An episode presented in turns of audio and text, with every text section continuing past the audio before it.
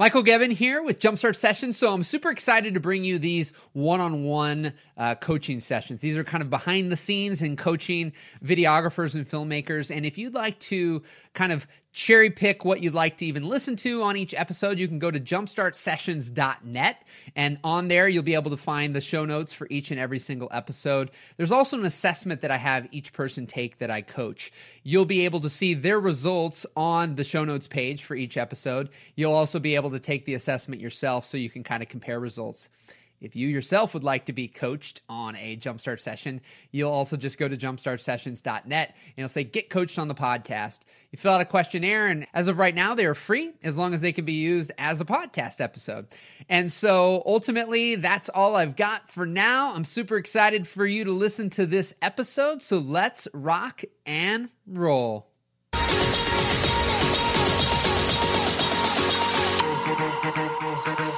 Yeah, man, let's rock and roll. So, John, tell me and everyone else a little bit about yourself and your situation and kind of where you're at currently, you know, with your business and whatnot.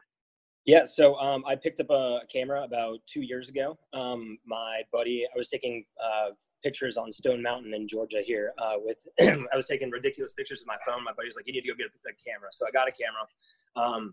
Then learned videography and photography at the same time.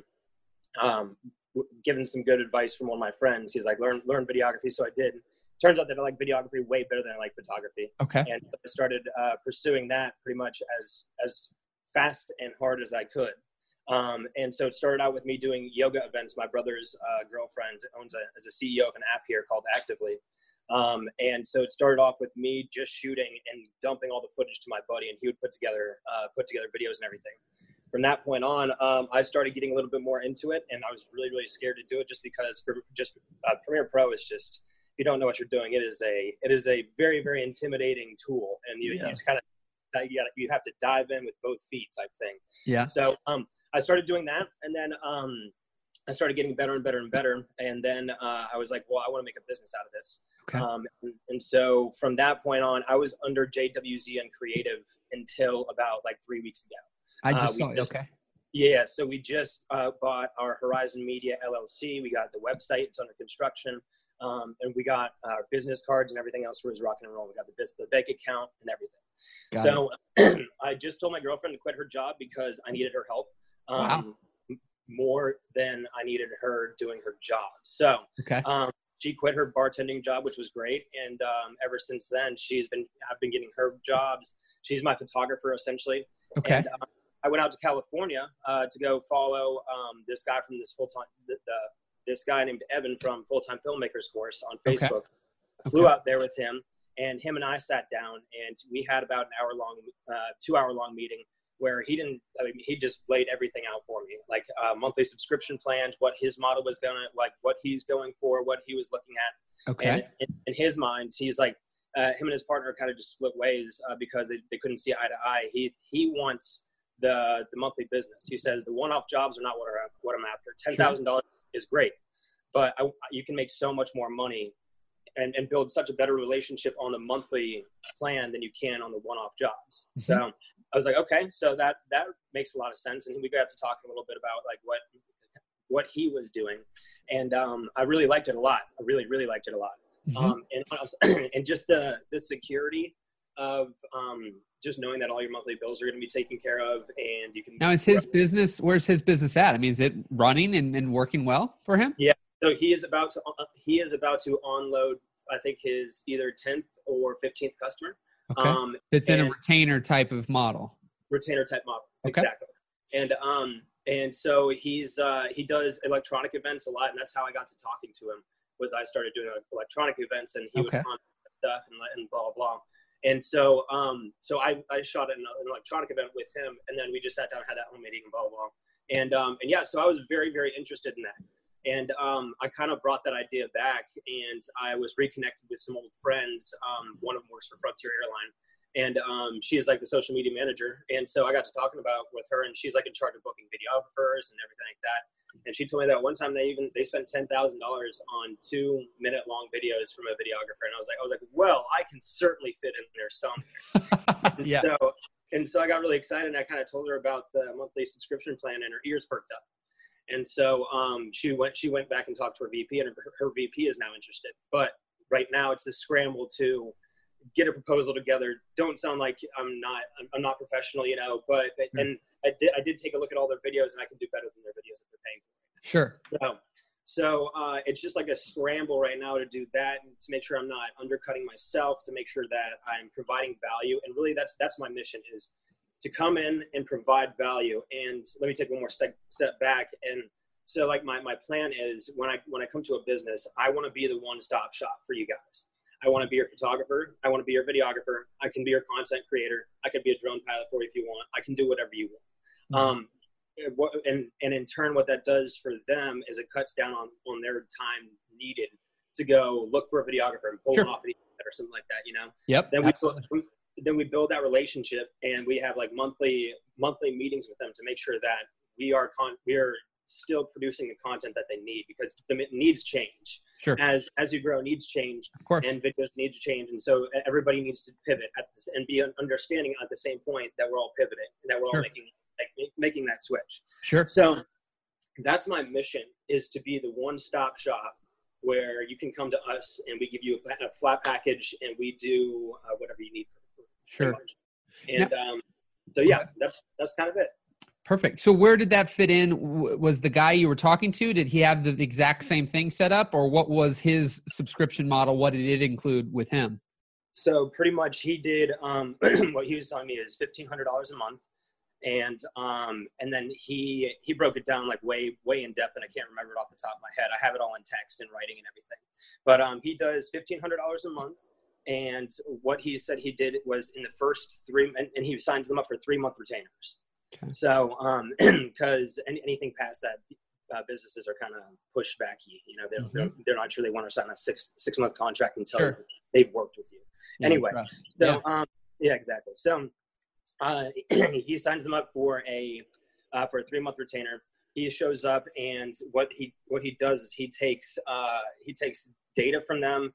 He does case studies on them, and then puts all of this into a cohesive, essentially plan for the company.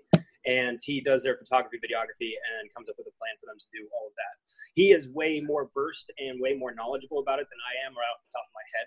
But sure. I have just been basically kind of basing it off of what he's been doing, because I really, really like it a lot.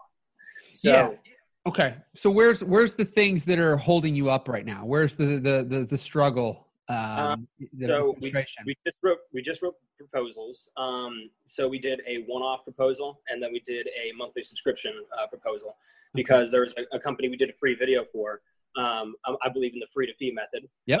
Sure. So you know, prove your worth. And so we did prove our worth, and she wanted to see, and I told her about the monthly subscription plan.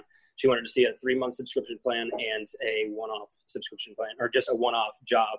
And so we just wrote those the other day. We just got those finalized, and I think we're ready to. Well, we need to revise them. And is that with the Frontier or somebody else? That's somebody else. That's somebody local here. Gotcha. Local here. I did. Actually, I got back from California, and I called I called Stephanie. I was like, "Hey, I need to do a free event for you ASAP. I just need to get content done." She's like, "Can you be here at 10 a.m. tomorrow?" I was like, "Yes." So I showed up, and then love it. Did the free video, and then she loved it, and she loved our pictures as well. And so she was super interested in it. And so we started drawing up the contracts, or not the contracts, but the proposals then. We have them pretty much done. But yeah, just I guess I would like, maybe I could send those to you for you to take a look at and tell me what you think about them, essentially. Okay.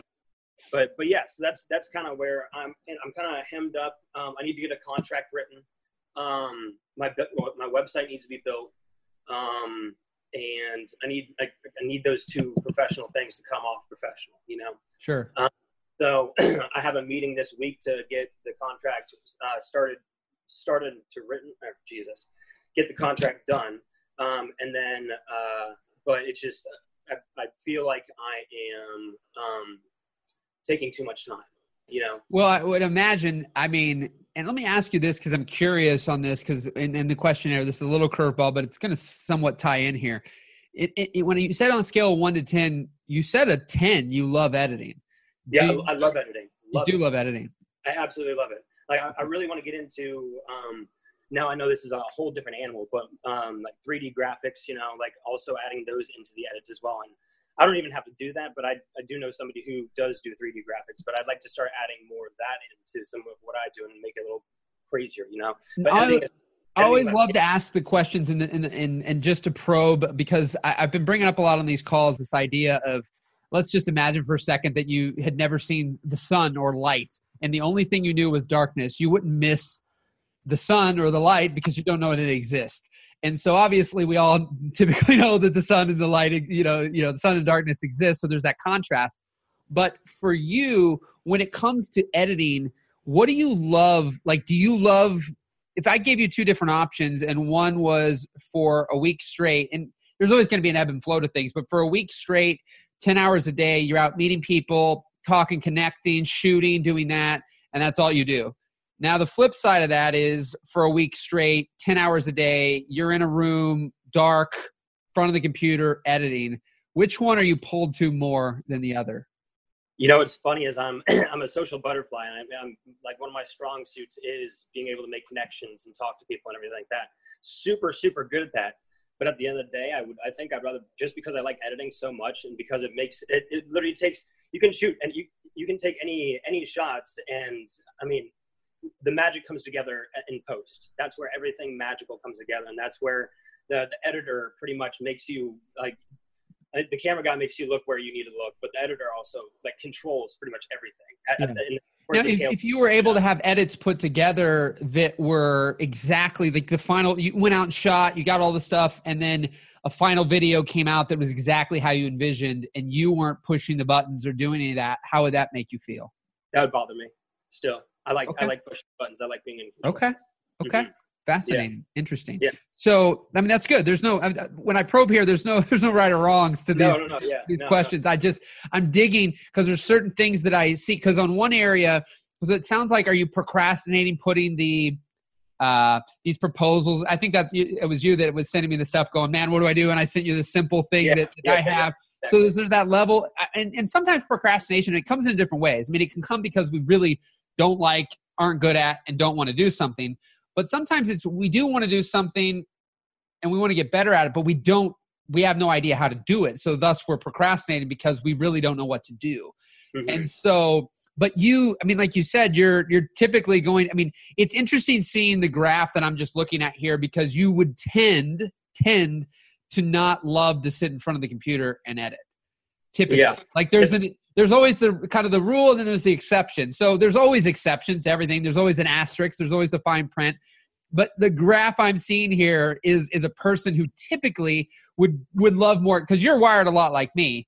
Mm-hmm. And although I love to see a final edit, I just do not love to sit and edit in the big picture. The only way that I love to do it is when I would do same day edits, when I had the ability to get the reaction and I could see, like, I could edit real quick and then show it, you know, like at a wedding reception and get the reaction of everybody. Actually want to write that. Yeah. But to not have that, I'll procrastinate. And now I feel like I'm pretty good at it. But then once I started to let go, I'm a much better and enjoy much more the other thing. So I'm not saying that obviously it has to be you, but there's that level that's just fascinating, because, you know, the thing in doing what you're wanting to do, the reality is that it will be difficult.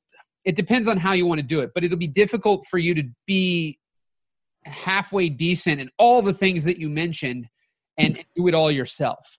You're going to run out of time in a day to be out there meeting people and getting business and setting those things up, getting proposal type things ready, and then being able to spend what might be 30 hours on a project editing, be out there shooting, be the drone guy. You could, I mean, you have the ability to do them all. I'm not saying you won't be able to run a drone and get great shots. You won't be able to edit and get great shots and meet the people and get the shoots. But there's that level that I think that, depending on what our aspirations are for what we want to actually build, there's just that aspect of, I'm never going to tell somebody to not do something that they love to do, because that's very true. But then it's just, where's the conflict in what we're trying to do, and how do we balance that? Because what I find is in the editing area, a lot of editors tend, not always, but tend to be people who they love to just be in that room and edit. They're not great at people skills. They're not great at communication. They're not great at getting business. And so, you know, they need people like you, quite frankly, who are out there. And like you said, social butterfly, you're good at connecting people. You know, you're spontaneous. You can, you know, turn on the drop of, you know, a dime and do something. Yeah. Whereas and you're probably fairly comfortable. I mean, I don't know a lot about your girlfriend, but it sounds like, would you say, because again, this is going to be a little rare, but is she a lot like you or no? She's like me in certain ways, but she is like completely opposite of me in the better ways. Like in the sense, she pays the bills. I'm not the bill payer. But she was comfortable in just dropping and quitting her job just like that? Yeah. Do you guys have, I always like to ask you things you share as little or as much as you want, but did you have some kind of money saved? It was something that gave you a cushion to have some. Yeah. Okay. Yeah. So she saved up some money. And so she saved up some money. And also I have a little sales job as well. I work for a CBD company. Okay. So this isn't my full-time thing yet. I'm just trying to make it a full-time thing. So I work for a CBD company as well. I do sales with them. And that's, so you're bringing inconsistent income still. And then you needed that support from her because you felt what she had as a job right now, she could generate more money from what you're doing. Yeah. Got it. Okay. Exactly. Just trying to paint that picture there. Because it's interesting because, you know, typically for your opposite to just drop their job, you know, there's got to be some security or something there. Yeah. Because, you know, people like me and you, we'll take on a lot of risk, but our opposites, like my wife, I mean, there needs to be a lot of certainty and security before she'll do certain things. Like, you know, I'll jump out of the plane and build my wings on the way down, which is more likely what you're like as well. But they need professional wing builders before they'll even consider getting in the plane and jumping. Exactly. So it's a different thing.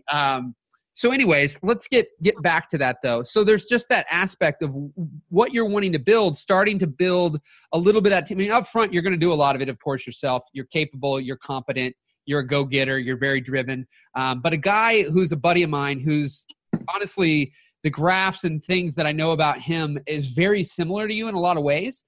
And he loves to have involvement in the editing because he speaks the way you spoke about editing, except for, I guess, blessing, curse, depending on how you want to look at it. He just doesn't know. I mean, by the time he got into all this, and actually he used to be at the Four Seasons as like an event coordinator, ultimately, the hotel. And when he had come and worked for me back in 2011, he was more, you know, project manager out there, ended up meeting people, selling the jobs and everything. And I had editors and shooters and we were doing that. Now he has his own company and he has far more involvement in the editing process than I do. Like when I've got my editors, you know, if I shoot or somebody else shoots, we give it to them. They're trained up now. Like I get the edit. I'm good. I send it to my client. Whereas him, he's spending a lot more time up front. Then when he gets the edit, he's like, let's make some changes. And I want it to be like this. And there was this shot. And there was this soundbite from the testimonial. And he's really directing how that edit comes together. And quite frankly, I would argue at times, not fully, but the editors are more pushing the buttons for him. Like he just doesn't know how to use the software. And he didn't want to learn how to use the software. It was more, it wasn't worth his time where he was at and what he needed to accomplish. So for him, he's out there usually managing the project, selling the projects, you know, client relations. He does like to shoot. So he shoots a little bit on the shoots, but there's always a shooter with him. And then ultimately, like I said, he's very involved in the editing process, but if there's 30 hours to spend, he's spending 2 or 3 and the editor's spending 27 while he's out making the phone calls and doing that. And, you know, his business does quite well like that. And really it's only typically him and a shooter or him and the editor. Like there's not an army of people.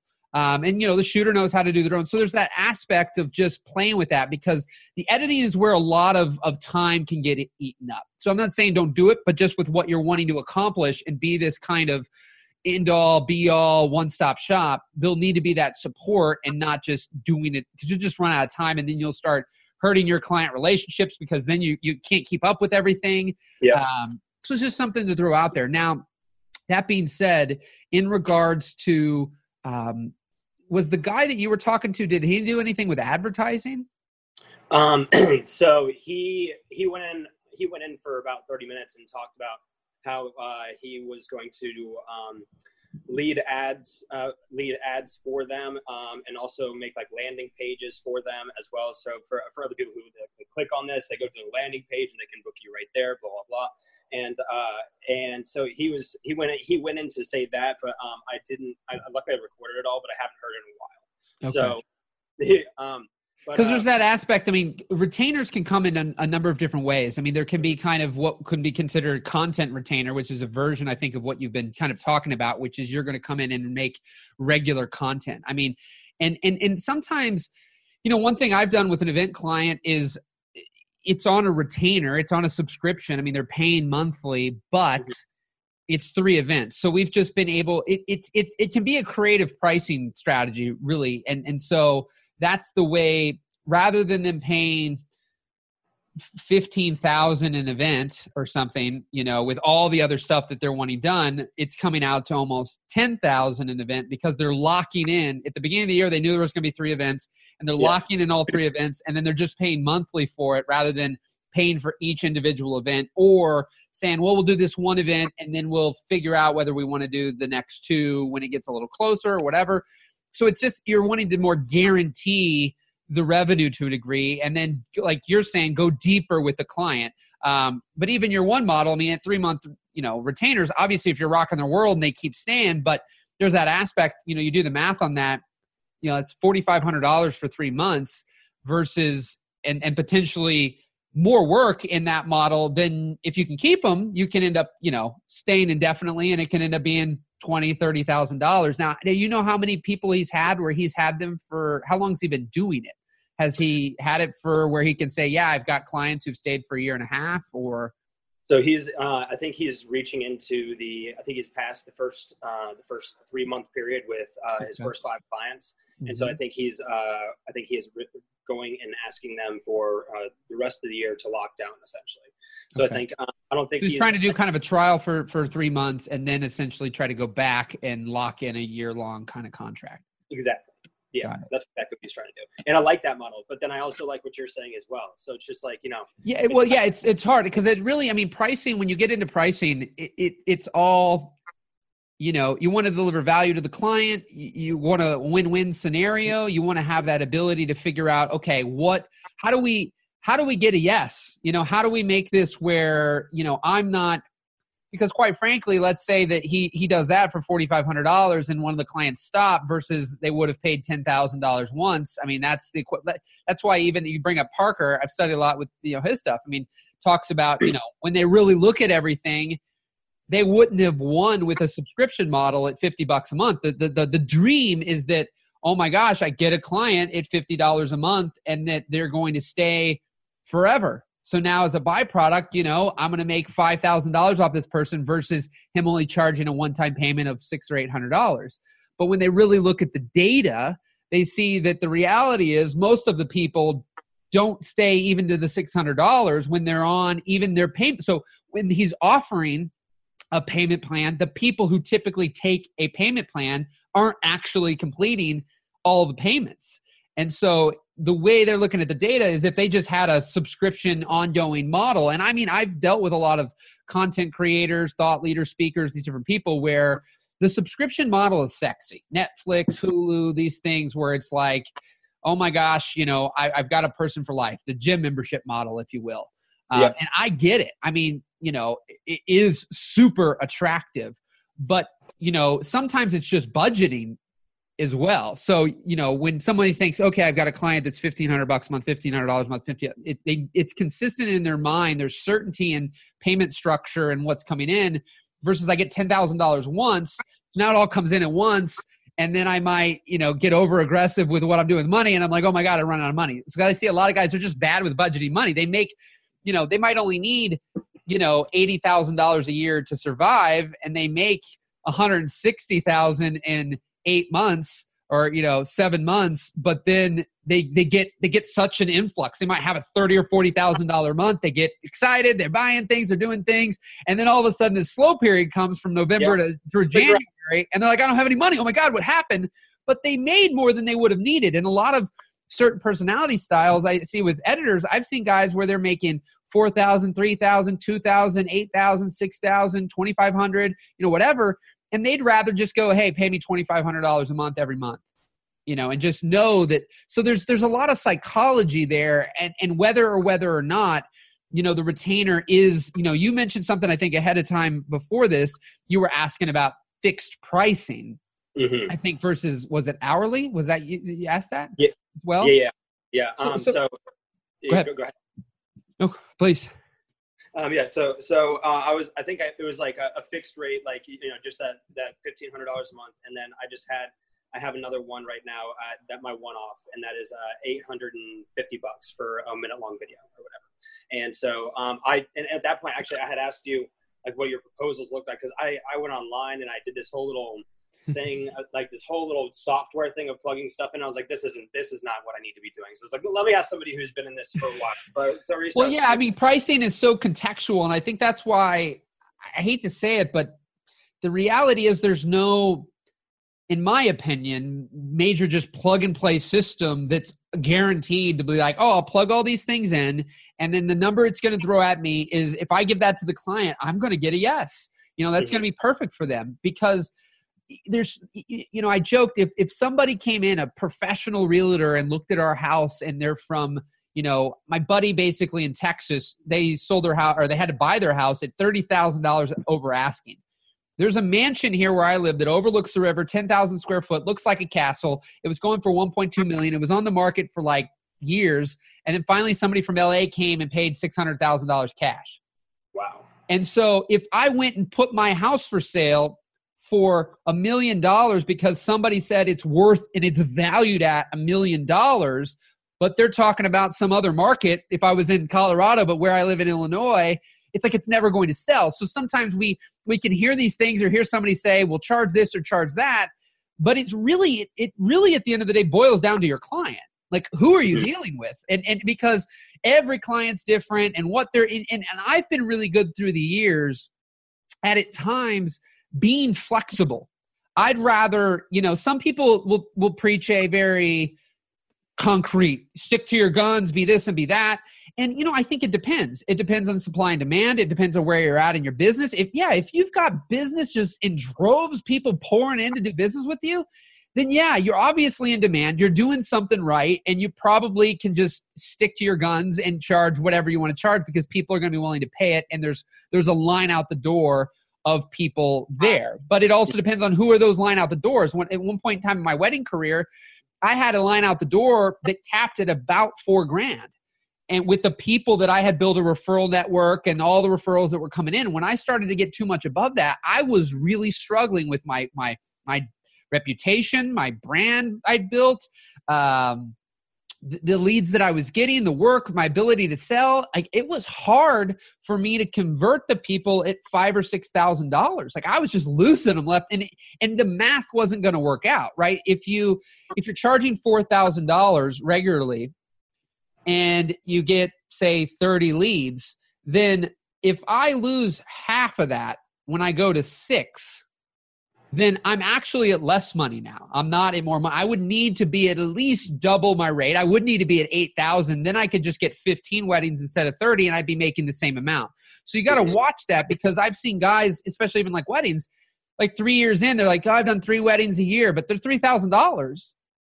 And there was just a guy the other day that I had gotten a message from following up when he was 4 years in. First year, he was like $500 to $800. Then he was like $900 to $1,500. And the amount was going up in regards to what he was getting and how many people were coming in. But some people jumped the gun far too quick, right? Like this Frontier, you know, there's the level of maybe you could wheel and deal and do the right thing, and then these people will be willing to pay you $15,000 a month, you know. But are you going to be able to? Do you feel confident enough in yourself to live up to whatever those expectations are that they would have of what is expected of you at that level? You know, are you creating a facade that's bigger than you can produce, or maybe you can produce it? So it really just depends. But when it comes to pricing, you know, there is hourly, there's fixed, there's subscription, there's retainers, there's all sorts of creative ways that you can take, you know, something could be a one-time fee. Like, that's kind of how the one I was mentioning earlier. For me, it's hypothetically, they're not looking at it as, you know, I'm on retainer as much as this is this price. They're getting kind of a discounted rate because they're locking in all 3 events.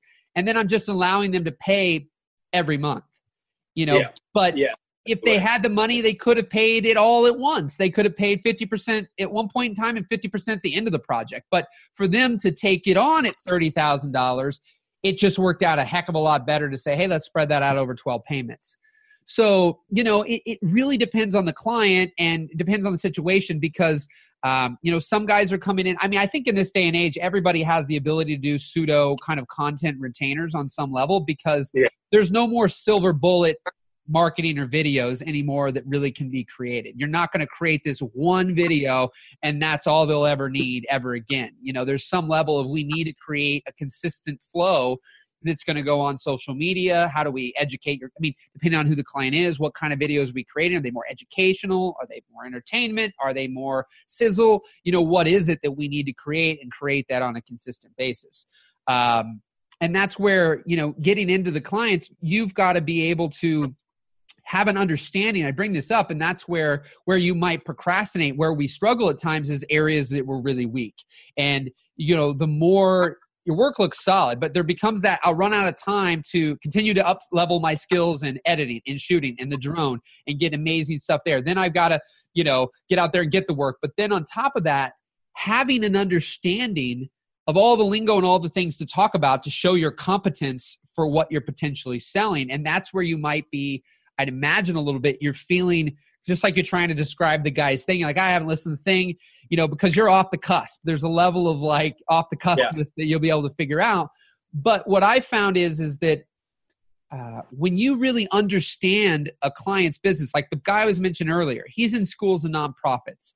And he really understands that market better than anything. But if you took him into the airline market, you know, it doesn't mean he doesn't understand video and editing and storytelling, but there's a different link. Like there's different things that he doesn't have the 5 years prior experience of like, I've done this for 20 other schools, and you understand them. And I think that's where there is power when you can have a niche that you work with. People get scared of that. I've been scared of it a lot in my life, but there's been areas when I start to have a focus, man, just it's your confidence level boosts up. Then if every person you're dealing with is like, I have no idea about their industry or what they're doing or anything else, it's a completely different creative thing that I'm coming up with from scratch versus you start to have like you want to be creative on each project, but at the same time, like I ended up in the event, conference, mastermind, workshop, event space where it was with a lot of speakers, course creators, thought leaders, you know, these types of guys. So I really started to understand their model of even funnels and upsells and the courses and memberships and the live event and the masterminds. And I could speak their language. So if you've got two videographers, both who have good looking footage and edits, but you talk to me and like, I get them when you have that conversation. I completely understand, you know, I'll say things like, I'll give you one scenario. There was a guy I got referred to and they basically came and they go, I just need my event film for 2 days. You know, I'm thinking you can just stand behind, hit record. And he doesn't, it's like darkness, right? All he knows is the stand behind a camera, hit record. And then I'm starting to go, well, you know, a lot of the people that we work for, and I knew a few people that he would know because I happen to know who referred him. So I'm like, well, these are the things we've done. And we can come in and just film the, you know, the full thing. But typically, even if you're going to do that, and then you probably know like Gary Vaynerchuk, different people that are out there to create in square videos, title on top, you know, closed captioning, you know, we can take stuff rather than just we film it, give it to you and good luck. Now we can just, even if we did that, you have that ability to create so much content out of that. You can take little 60-second, 2-3-minute sections out of that. And then we will also typically what we do is we create sizzles for the different sections. Like if you've got the live event we're filming, but you also have a course or a mastermind and you've got people in attendance, we can now ask them questions based on those different things and create multiple videos based on one event that we do rather than coming to your mastermind and then coming to another thing and I want to save you money. So that's value. And like you said, which is a powerful selling point, is it takes a lot of time to find all these different components to come in and do something. Because if the only thing you know how to do, and that's it, is just make a pretty video and say, here you go, depending on who you're working with. See, my guys, they hired ad people. They knew how to do all that. They had the right people in place. So I didn't need to be an ad expert, but I still had a fundamental understanding of retargeting and some of that stuff where I could speak the lingo. Now I always tell people, if this stuff makes you glaze over and the only thing, because I mean, I talked to all sorts of different people. Some people are like, I just want to edit. Some people are like, I just want to shoot. Some people are like, I want to shoot and edit. And then other people want to manage people. They're like, I'd rather not even have to shoot or edit. So it's like, whatever you're gravitating towards, it's a powerful thing to self-diagnose that and understand it, because it's the faster you move. Is that making sense? I mean, I'm kind of saying a bunch of different things there, but where are you sitting with that? What questions are popping up? So, well, really, it's just, I really shouldn't go pursue this $1,500 a month thing like wholeheartedly. I should actually take a step back and reassess and see exactly how it's going to work for me, instead of just like, okay, I want to do the monthly. Well, no, well, and I would say here's my big thing. And you're this kind of guy. There's some level of experimentation right now that you're at too, right? So there's nothing wrong. You're going to move fast. So the faster you move and then try something and then be able to see what worked, what didn't work, where did I fall flat? Where could I improve? So you're not as much going to be a step back and like, let's think for weeks on end and assess everything. You're going to learn much better through experience than other people typically would. And so I don't know that I'd fully step back unless you feel that way now. But at the same time, I would still explore it, experiment. But that's where, the free to fee is powerful, because all you need is one or two really powerful case studies where potentially the pressure's kind of taken off a little bit, and you're trying to, all this stuff that you want to do, you just do it without the pressure of like, it's got all work and they're paying me, $10,000 for something. And it's easier for me to charge $30,000 for something that I know without a shadow of a doubt I can pull off. Yep. It's a lot harder for me to charge higher rates for things that I'm actually not quite sure if I'm just BSing them or not. And I've had that happen in my life. There's been things where I'm like, well, I'm competent, capable. I got a camera. I can edit, figure it out, right? And then I fall flat on my face and I don't look so good, But when you're doing things for free, they become the pieces where then you can be like, okay, that worked. Let's do more of that. Yeah. So. Yeah. Yeah. This is just, it's been super helpful. It's just, I have and you're right about a lot of things too. Like I am trying to be a little too much of everything right now, and I need to really focus down on what I want my strengths to be, what I really want to focus on, because to build this business how I want to, I can't do everything. I'm going to need to bring people in. You just run out of time. You will. I mean, you're going to be a big dreamer and have a lot of drive and aspirations, but then. And I've done this. This is only coming from a person who's driven and does a lot from that aspect of, then you can create overwhelm really quick and you just realize you run out of time in a day. Yeah. But that's where I kept asking the editing one, because it was odd to me. And again, there's always the exceptions, to what typically would be, but it's just a lot of people struggle with the relationship, connecting, building, finding jobs and opportunities. And so that's the hardest thing. But when you have to go back and edit and spend 10, 20, 30 hours working on something, you're not doing all that relationship building and connecting. And that's where there's that aspect of sometimes when it comes to business, I just believe there's certain things, depending on how we want to build things, sometimes things can be just fun passion things that we experiment and do.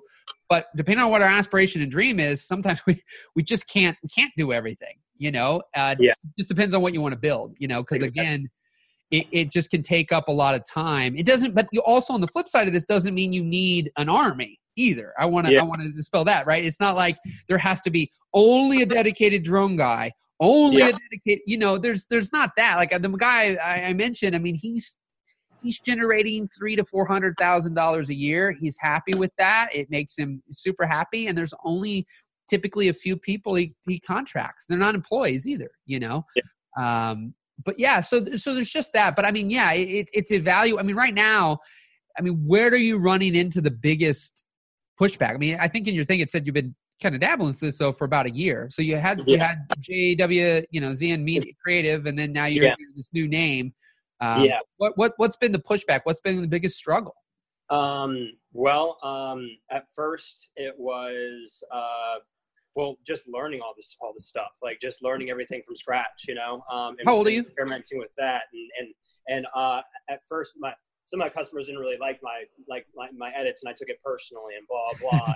Like, you know, it's like you can't take anything personally, you know. It's just like and so just teaching myself that, and then realizing that I really wanted to make a business out of that, and how to do that is just, you know, I don't know the first thing. I'm really good. I'm not a master at anything, but I have somebody for everything in my life.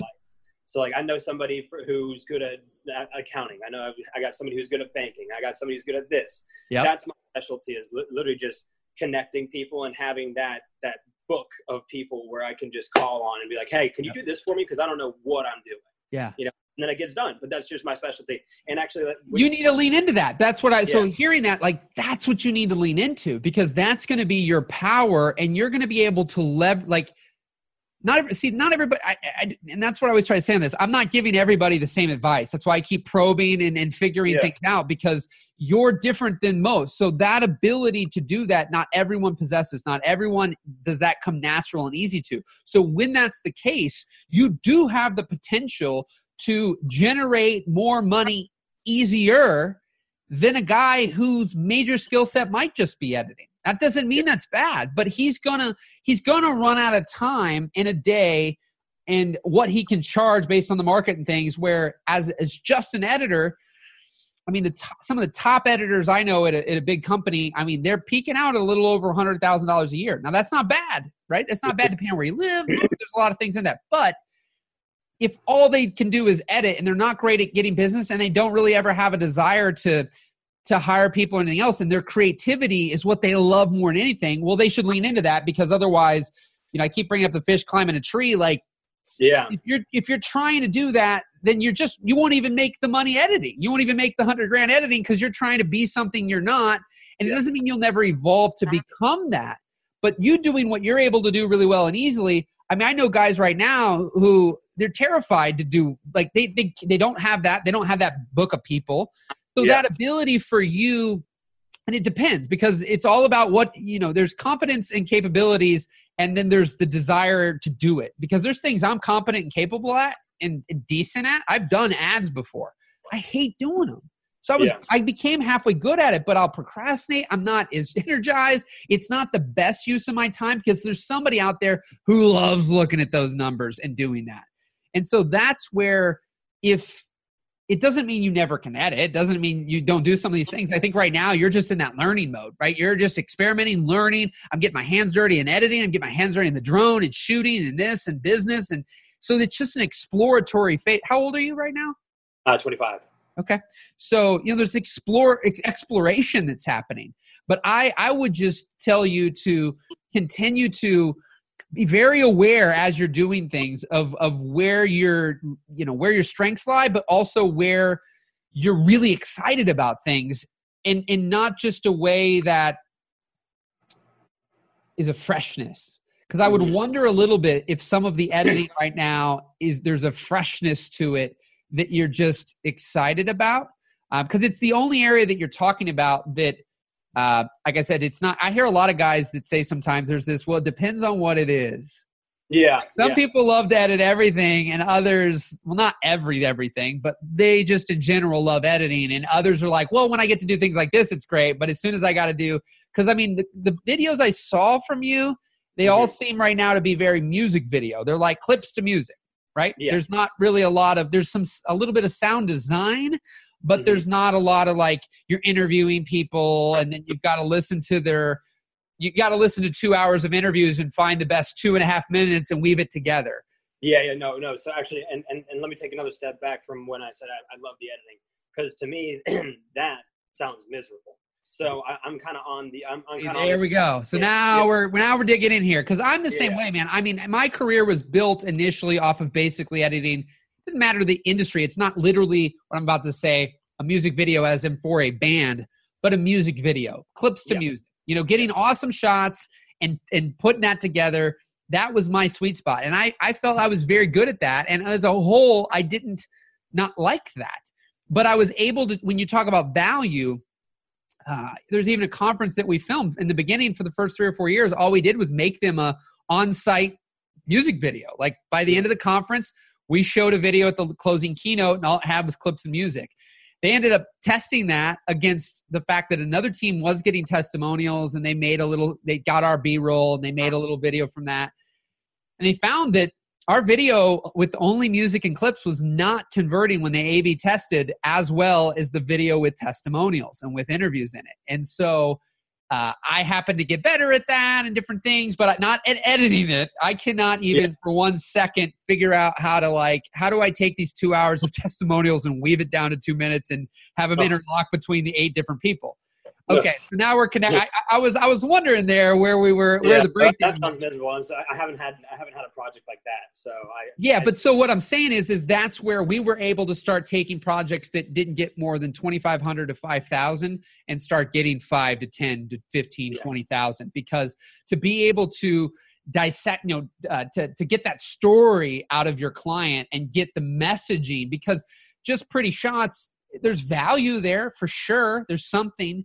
But in the big picture, that is such an abundance right now that it doesn't really, if I'm watching that, it's not maybe emotionally as much connecting with me as if I'm hearing people talk about certain things or their struggles or what they overcame or how this helped them or what results they got. You know, like your CBD place that you work for. I don't know if you've made videos for them yet. I just posted my my first one for them today. So. Okay, but there's an example where if you made it the way I'm describing or that you're currently doing, which was just I think I did just see that, and it's a cool. You're showing the shop, people are doing it, they come in with their car, so that looks solid. But the shots where it says anxiety and all those things, like to actually hear from customers saying how I had major anxiety, and it wasn't until I got the CBD 90 milligram or whatever, the whole thing. And I got it from XYZ company, and wow, my anxiety started to go down. I started to get happier. Like I couldn't believe the changes that it made in my life. For years I've been struggling with anxiety, depression. And when I started taking CBD, it was amazing how I just started to feel better. And I didn't have to, it wasn't about getting high or whatever. So there's, when you can start to get that, and what I found is I became decent at interviewing and extracting that, but I had to have somebody who was great at being able to see all that, visualize and pull it together and find and weave the story together to make a, a powerful thing. So, that's a skill set. There's just another thing. And I think that's where a lot, take for granted, of course, when building the business. You did the things that are like, I probably done, I don't even know how many times in my career, which is I got the website, the business cards, the da-da-da-da. I'm like, that's the part that's the easy part to do, even if we're not generating much money. And it's on a lot of levels a necessary part, but these other skill sets develop in regards to, being able to like get those interviews, have those conversations with the clients and being able to do that. That's where it's, again, where's your excitement? You got like, oh my God, that sounds like hell if I had to do that. So you got to figure out the places that sound like hell, but might very well be necessary. And if you don't want to have them be necessary, then you got to figure out, well, what kind of business can I weave together that's just based on what I really do want to do, because some don't want to build and have to, have these other people do it. So, these are just questions to start to really, you're in that journey of kind of self-awareness right now to figure out what's that right fit for you. What do you really want to build? What makes the most sense? What do you get excited about? What things do you just glaze over and go, oh man, that doesn't sound very exciting. Like when I started saying the thing about the interviews, you're like, yeah, nope, that okay. Now I don't want to do that. So there's some digging there. And that's what I love, because I feel like at least the work we're doing with people, it's not this black and white, one size fits all. And I think that too many times, Control-Alt-Z or whatever, these certain keyboard shortcuts, there's things that can be trained that are very black and white. They do what they do. But for, when people have come in and they said, I want to get more wedding bookings, I mean, I just want to beat them out of them that they want to do weddings, because sometimes people just think, well, weddings are the easiest thing to make money with. And it's like the easiest thing to make money with is the thing you want to do, not the thing you don't want to do. it could be easy if you wanted to do it. But if I always say, if you have an exit strategy before you've entered, you probably shouldn't even enter because you're not going to make that work. But a lot of us are going down past because our peers, a course, a video, whatever, told us that we should do this or do that, or even the guy you talked to. I mean, I don't know anything about that guy, and I'm not saying he gave you any bad advice, but he could be wired very differently for you. So like being analytical and putting together certain proposals and creating data systems that they can look at to, like, I've done a call that people end up getting to hear with a guy who's our polar opposite. And he's like, he loves to go, like, before I say it, how would you like to go into a meeting? Would you be more comfortable going into a meeting and being off the cusp and just being able to kind of, persuade and sell and have a conversation? Or would you rather spend, a few days beforehand and put together a PowerPoint presentation and da-da-da-da-da? I hate PowerPoint. No, I roll off my charisma. So I prefer that. So, yeah. Yeah. So, but I talked to a guy, right, not today, but another call. He's our opposite. And that would make him paralyzed. He has to put the PowerPoint together, have the data in it, have the different, selling points, all that, and give a presentation because he can't rely off of his natural instinct and charisma to sell. So that's where there's two different people. So when somebody like him meets somebody like you and tells you how he sells, but you think he's more successful based on maybe the money or business that he's built, you might be like, oh crap, guess I got to do PowerPoints and presentations and get the data and do all this to be able to sell these jobs. And neither one is right or wrong, but what's right and wrong is if you end up spending 6 months wasting time because you feel like that's the right way. It's like people telling people, you got to get up at 5 a.m. It's the only early bird beats the, whatever. Yeah. Yeah. But I know some people who are night owls and they're more productive in the evening. And so if I think, but Johnny over here told me that getting up early is the way to go. And so I'm battling. It's that fish climbing tree. I'm battling that. So my goal is to align you with what's right for you. And so right now, your greatest strength is going to be that charisma, that ability to connect. But your ability to do that will allow you, just giving you a scenario. There was a job back in January that was, two of my guys went out to Florida. I basically got the connection, sold the job, kind of put the team together. But my total time investment was, some would argue, it's like learning a magic trick. It might take you years, but then you can do it in 30 seconds. Like, wow, yeah. They don't know the effort it took to learn that trick. So for me, it's been years of building relationships and connections to where that particular job, I might have spent 3 to 5 hours on the high end, but it was an almost $12,000 job. So my guys were gone for a couple of days. They had to shoot. They had to edit. They had to ultimately execute the whole thing. Whereas I was kind of coordinating, I sold the job and I was able to get them in place and we got the flights and everything booked. And then for 3 to 5 hours of my time, I brought in probably $3,500 to $4,000. Well, you put your time in to make that happen. So that's where. So for you having that vision, the vision on certain levels will be able to come together a lot better for you, easier and faster by you leveraging your ability to build relationships, make connections, potentially using that charisma to get people to trust you. Not that you're, of course, wanting to deceive or manipulate and do anything bad with it. But the reality is that's going to be your strength. And having understanding and editing and shooting these things is not a bad thing.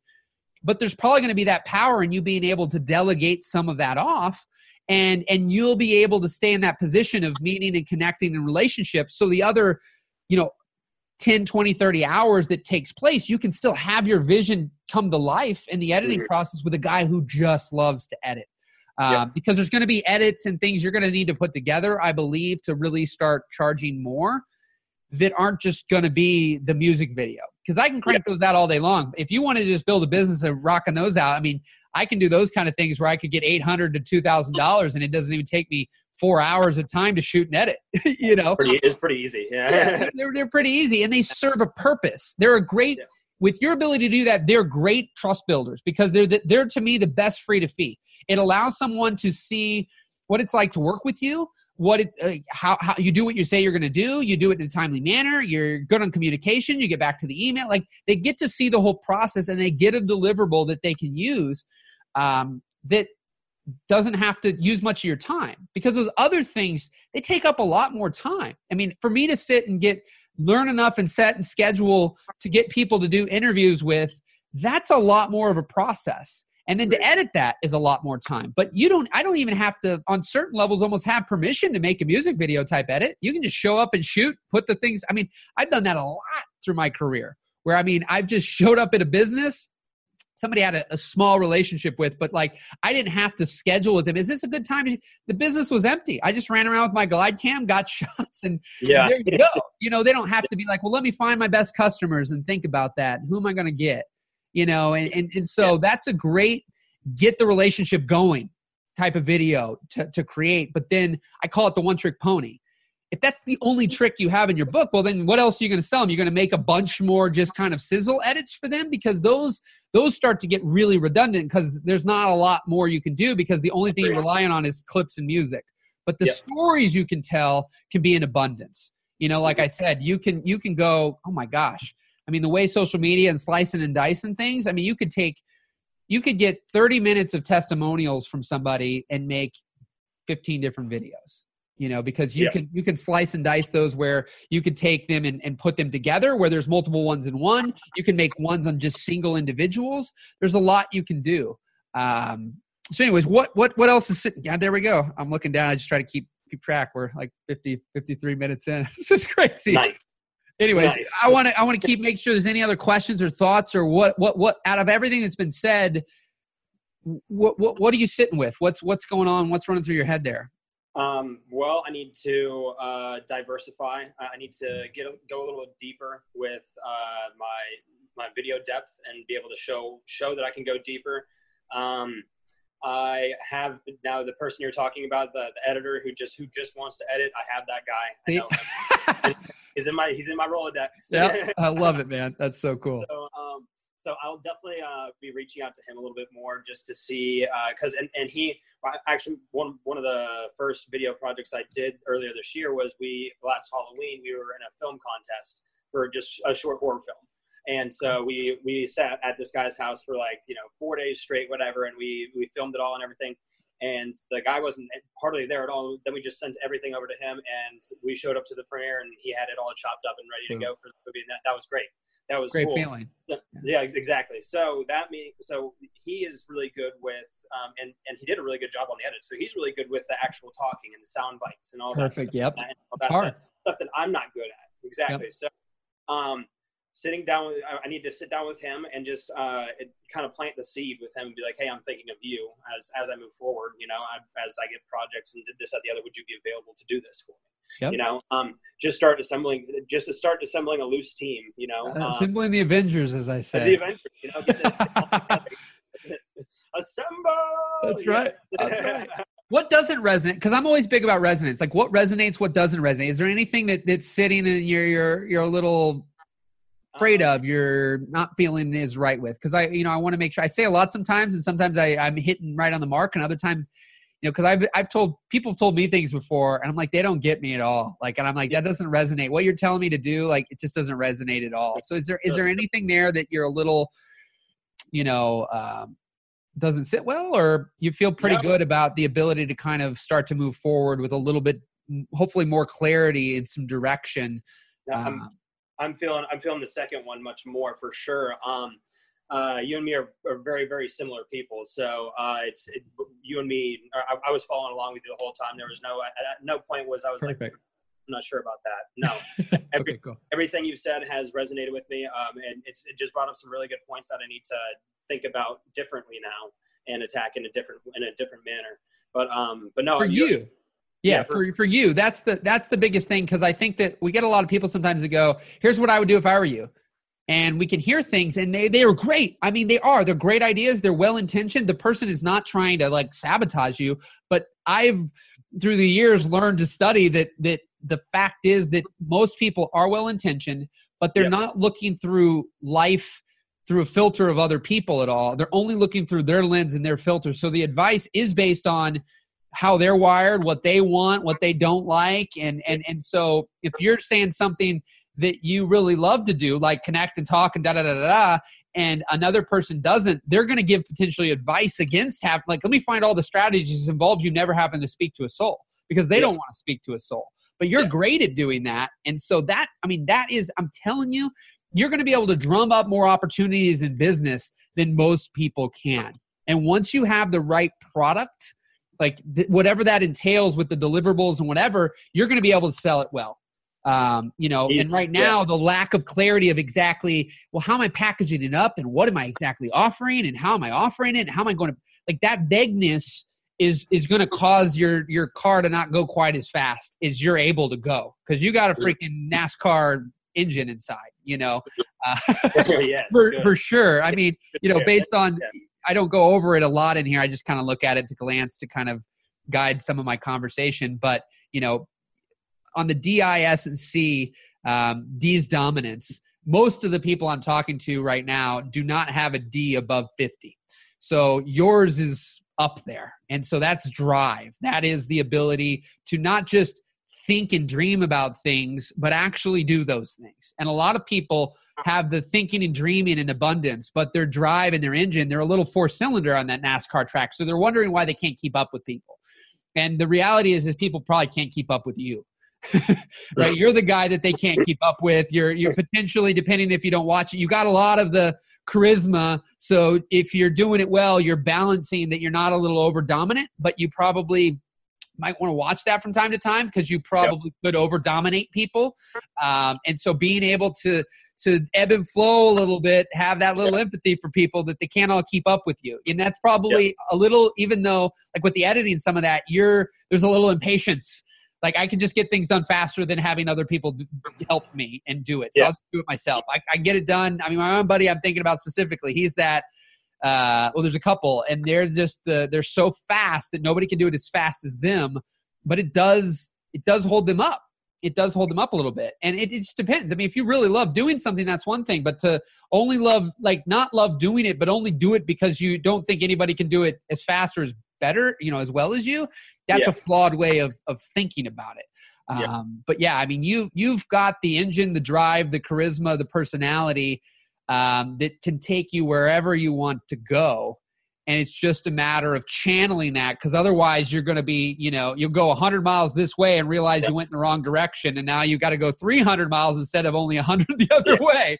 And, you know, that's going to be part of the process. I mean, it is. I mean, I'm that same way. I've done plenty of that. But the faster you're being aware of those things so you can change direction faster rather than going too far to be like, okay, that was not like, I shouldn't have done that. I should have known that in a day instead of 3 months. Yeah. You know, and it's just being having that ability to and trust your gut and your intuition because that's one thing I had growing my business that I lost. So from like 2004 through 2011, felt like I listened to my gut and my intuition a lot more. And about 2012, things started to happen where I started to get it squashed out of me. And I started to, you know, listen to other people a little too much.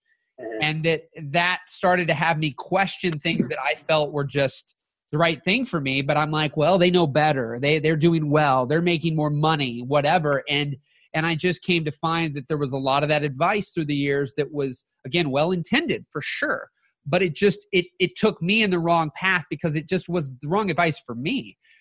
You know, and that's where a lot of things, it's not right and wrong, but if you're wearing the clothes you got on and it's 20 below zero, ain't nothing wrong with your clothes except for you're in the wrong environment with them. Yeah. So that's it. And people, you know, some of these things are so obvious when we say that, like, of course you wouldn't be dumb enough per se to wear a tank top and shorts in the Arctic tundra. But we do that in life sometimes. And that's what I'm saying is we go down these paths of people who just, they're well-intended, but they're just not giving us the advice that's right for us. And when you get that alignment will help you move fast and make much bigger strides because you get that clarity on your package, your pricing, how to offer it, how to make the tweaks, who's the people in your team, when you got to do things alone, when you need to get the right people on the bus. And when you get that all going is like a little well-oiled machine, and that's going to take some time. So if you can trust and have that patience, like keep moving and just readjust fast, you'll get there faster than most because you'll do more in 90 days than a lot of people will do in, you know, a year. And that's an advantage in a lot of ways. And it's just that ability to course correct as you're going along and then just trust yourself, get it dialed in, and then it's game over. I mean, that's the thing. You're going to have that. Whoop, did I lose you? Nope. Hold on a second. There we go. I'm back. Okay. But that's going to be your advantage, because you're, if you have the patience, because you're, the problem is not to course correct because something that's working isn't going fast enough for you, right? So when something's working, you're liking it and it's going, don't think that there's this easier. That's what I've been symptom to through my life. Shiny object. This is sexier. This is cooler. This is going to make me more money faster and easier. I just learned through the years that, again, it's like I said, the easier things are the things you actually want to do, not because you're being sold into some results that seem sexy, but you're not going to be willing to go through the process, because it all still takes a process and everything still takes a level of time. Some can do things faster than others, but things still take time. If there's one thing I've learned is that, God, as a collective whole, there's just not this push button as easy as people can make it appear. Like, oh, you know, like the retainer thing. It's sexy. It sounds like it's just easy. But even if you were running ads, it doesn't mean that you're going to, like, you know, talk to 5 people and sign up 3 every time. Yeah. Sometimes you might talk to 10 and sign up 2. Sometimes you might talk to 5 and sign up 4. But there's not going to be this science to run this ad, run this thing, do this thing, and this happens like clockwork. And some people, it's sexy to buy into that.